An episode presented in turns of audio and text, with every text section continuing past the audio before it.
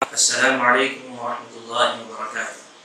محترم ناظرین کرام، آج ہم قرآن کریم کا تعارف آپ کے سامنے کرائیں گے اور قرآن کریم کی خصوصیات کیا کیا ہے اس کو بتانے کی کوشش کریں۔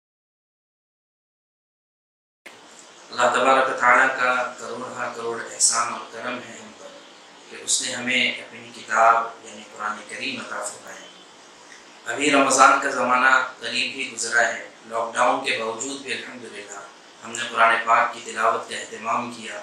تراویح میں حفاظ کرام نہ ہونے کے باوجود بھی یا کم ہونے کے باوجود بھی ہم نے گھر گھر میں قرآن کریم کے سننے کا اور سنانے کا اہتمام کیا۔ جس طرح ہم قرآن کریم کی تلاوت کا اہتمام کرتے ہیں، ایسے ہی قرآن کا حق ہم پر یہ بھی ہے کہ ہم قرآن کے پیغام کو سمجھیں۔ کہ قرآن ہم سے کیا کہتا ہے؟ کہ وہ قرآن جو اللہ رب العزت کا کلام ہے جس کے بارے میں خود اللہ رب العزت نے فرما دیا کہ ذالک الکتاب لا ریب فیہ، اس میں ذرہ برابر بھی شک اور شبہ کی کوئی گنجائش نہیں ہے۔ جس کے بارے میں خود اللہ تبارک تعالیٰ نے فرمایا ہدل للناس، یہ تمام انسانیت کی ہدایت اور رہبری کے لیے بھیجا گیا ہے۔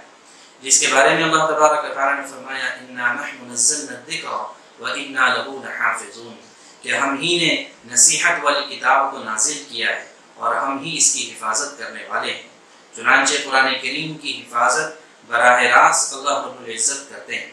اسی طرح جس کے بارے میں اللہ تبارک تعالیٰ نے فرمایا، وَلَقَدْ يَسَّرْنَا الْقُرْآنَ لِلذِّكْرِ فَهَلْ مِن مُدَّكِرٍ۔ کہ ہم نے قرآن کریم کو آسان کیا ہے، یاد کرنے کے لیے آسان کیا ہے، سمجھنے کے لیے آسان کیا ہے، نصیحت حاصل کرنے کے لیے آسان کیا ہے۔ کیا کوئی ہے یاد کرنے والا؟ کیا کوئی ہے نصیحت حاصل کرنے والا؟ تو پتہ یہ چلا کہ یہ قرآن اللہ تبارک تعالیٰ کی طرف سے بہت بڑی نعمت ہے جو اللہ تعالیٰ نے انسانیت کو اور خاص طور سے امت محمدیہ صلی اللہ علیہ وسلم کو عطا فرمائی ہے۔ تو آئیے ہم قرآن کریم کا تعارف حاصل کرتے ہیں کہ قرآن ہے کیا چیز۔ کہ لفظ قرآن یہ بنا ہے قرآ سے، جس کے معنی آتے ہیں پڑھنا۔ چونکہ قرآن کریم یہ پڑھا جاتا ہے اور بار بار پڑھا جاتا ہے اور کثرت سے پڑھا جاتا ہے، اس لیے اس کو قرآن کہتے ہیں۔ اور اس کا صحیح تلفظ بھی قرآن ہوگا۔ بعض علماء کی رائے یہ ہے کہ یہ لفظ بنا ہے قرآنہ سے۔ قرآنہ کے معنی آتے ہیں جمع کرنا۔ چونکہ قرآن کریم کو جمع کیا گیا ہے آیات کے ساتھ اور صورتوں کے ساتھ، اس وجہ سے اس کو قرآن کہا جائے گا۔ اور اس وقت میں اس کا تلفظ ہوگا قرآن۔ پہلے تلفظ تھا قرآن اور اب تلفظ ہوگا قرآن۔ تو لہٰذا چاہے اس کو قرآن کہا جائے، جس کے معنی کثرت سے پڑھی جانے والی چیز، یا اس کو قرآن کہا جائے، جس کے معنی جس کو جمع کیا گیا۔ علماء نے قرآن کریم کی تعریف کی ہے کہ قرآن کہتے کس کو۔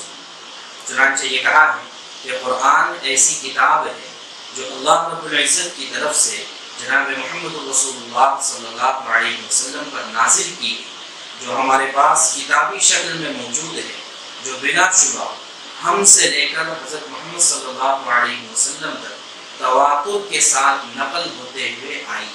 یہاں پر لفظ تواتر کا استعمال کیا گیا۔ تواتر کا مطلب ہوتا ہے کہ ہر زمانے میں اور ہر جگہ پر قرآن کریم کو یاد کرنے والے اور قرآن کریم کو نقل کرنے والے اتنی زیادہ تعداد میں موجود ہیں کہ وہ سب کے سب جھوٹ پر اتفاق نہیں کر سکتے ہیں۔ یہ سچائی کی بہت بڑی دلیل ہوتی ہے۔ اب یہ جو کتاب اللہ تبارک تعالیٰ کے ہمارے پاس ہے، اسی کا نام قرآن یا قرآن کہا جائے گا۔ اب کوئی بھی پڑھی جانے والی کتاب یا کوئی بھی جمع کی ہوئی کتاب اس کو قرآن یا قرآن نہیں کہا جائے گا۔ اسی طریقے سے جیسے پورے تیس بابوں کو قرآن کہا جائے گا ایسے ہی اس کے ایک پارے کو یا ایک حصے کو یا ایک صورت کو بھی قرآن کہا جا سکتا ہے۔ امام سیدی رحمۃ اللہ علیہ نے قرآن کریم کے پچاس سے زیادہ نام ذکر کیے ہیں جو خود قرآن میں موجود ہیں۔ چنانچہ اسکرین پر آپ کو یہ نام نظر آئیں گے کہ جس میں قرآن نے خود الگ الگ صفات کے اعتبار سے اپنے ناموں کا ذکر کیا ہے۔ قرآن کریم کی خصوصیات بے شمار ہیں، جن میں سے چند خصوصیات یہ کہ قرآن کریم کو لکھا گیا ہے۔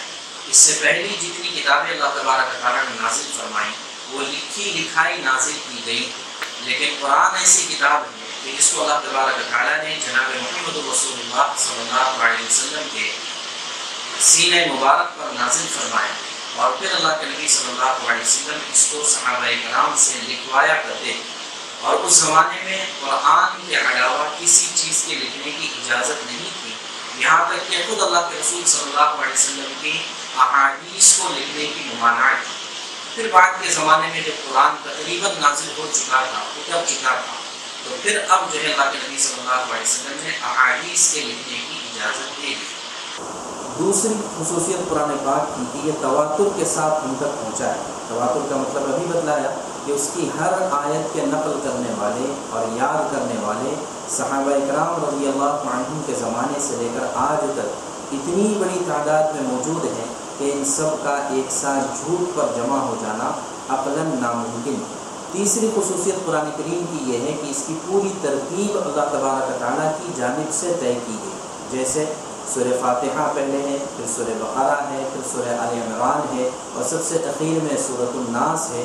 تو یہ ساری کے ساری ترتیب، چاہے صورتوں کی ترتیب ہو یا آیتوں کی ترتیب ہو، یہ سب کے سب اللہ، اس کے رسول صلی اللہ علیہ وسلم کے حکم اور مرضی کے مطابق رکھی گئی۔ چوتھی خصوصیت قرآن کریم کی، اس کا اعجاز ہے، اعجاز قرآن۔ اعجاز کا مطلب یہ ہے کہ قرآن عربی زبان کے اعتبار سے بلاغت اور لٹریچر کے سب سے اعلیٰ معیار پر ہے۔ یہاں تک کہ کوئی انسان اس جیسا کلام پیش نہیں کر سکتا ہے۔ اسی وجہ سے قرآن کریم کی للکار اور اس کا چیلنج ہے کہ اگر کوئی قرآن جیسی ایک آیت بھی پیش کر دے تو یہ ناممکن ہے۔ چنانچہ چودہ سو سالوں میں آج تک اس چیلنج کو کسی نے بھی پورا نہیں کیا۔ پانچویں خصوصیت قرآن کریم کا عربی زبان میں ہونا ہے کہ پورا قرآن کریم عربی زبان میں ہے، اگرچہ اس میں غیر عربی الفاظ بھی آ گئے ہیں، جیسے ابراہیم، اسحاق اور اس طرح سے بہت سے نام غیر عربی نام ہیں، لیکن اب وہ عربی زبان کا حصہ بن چکے ہیں۔ تو پورا کے پورا قرآن عربی زبان میں چھٹی خصوصیت اس کی حفاظت ہے کہ اللہ تبارک تعالیٰ نے خود اس کی حفاظت کی ذمہ داری لی ہے اور فرمایا، انا نحن الذکر و انا له لحافظون. ساتویں خصوصیت، اس کے اندر نسخ کا واقع ہونا ہے۔ نسخ کا مطلب یہ ہے کہ ایک حکم پہلے دے دیا جائے اور پھر اس کے بعد اس کے اندر تبدیلی کر دی جائے۔ تو قرآن ہمارے دین کی اور شریعت کی بنیاد ہے۔ تو اس میں جو احکامات نازل ہوئے ہیں پہلے ایک قسم کا حکم نازل ہوا اور پھر لوگوں کے مزاج کے اعتبار سے اس کے اندر تبدیلی کی گئی۔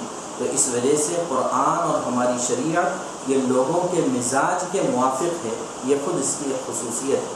آٹھویں خصوصیت قرآن کریم کی یہ ہے کہ یہ صحابہ کرام کے زمانے میں ہی جمع کیا گیا۔ چنانچہ اس کو پہلی مرتبہ سینوں سے سفینوں میں جمع کیا گیا، حضرت صدیق اکبر رضی اللہ تعالیٰ کے زمانے میں۔ اور پھر اس کے بعد دوسری مرتبہ حضرت عثمان غنی رضی اللہ تعالیٰ کے زمانے میں اس کو دوبارہ جمع کیا گیا اور پھر اس کو سارے عالم اسلام میں پھیلا دیا۔ نوی خصوصیت اس کی یہ ہے کہ یہ قرآن کریم مختلف اوقات میں اور تیئیس سال کے لمبے عرصے میں یہ نازل کیا گیا۔ برخلاف پچھلی کتابوں کے، کیونکہ پچھلی کتابیں ایک ساتھ اور ایک دم نازل ہوتی تھی لیکن قرآن یہ تیئیس سال میں تھوڑا تھوڑا الگ الگ انداز میں موقع کی رعایت کرتے ہوئے، مزاج کی رعایت کرتے ہوئے نازل ہوتا گیا۔ ویسے قرآن کریم یکبار ہی اور ایک ساتھ نازل ہوا ہے۔ وہ آسمان دنیا پر نازل ہوا ہے لوہے محفوظ سے، لیکن آسمان دنیا سے پھر دنیا میں اور انسانوں کے پاس تیئیس سال کے لمبے عرصے میں تھوڑا تھوڑا کر کے نازل ہوا ہے۔ دسویں خصوصیت اس کا رسم عثمانی کے مطابق ہونا ہے۔ یعنی قرآن کریم کو لکھ چونکہ عربی زبان میں ہے تو اس کے لکھنے کے مخصوص قواعد ہیں۔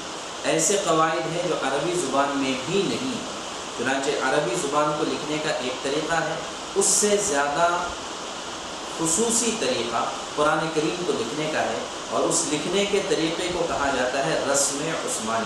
چنانچہ تمام علماء کا اس پر اتفاق ہے کہ قرآن کریم کو رسم عثمانی کے مطابق ہی لکھا جائے گا، اس کے خلاف لکھنا جائز نہیں۔ اگر اللہ تبارک تعالیٰ نے چاہا تو اس سلسلے کو ہم آگے بڑھاتے ہوئے قرآن کریم کا پیغام یا پیغام قرآن کے نام سے قرآن کریم کا خلاصہ آپ کی خدمت میں پیش کرتے رہیں، انشاءاللہ۔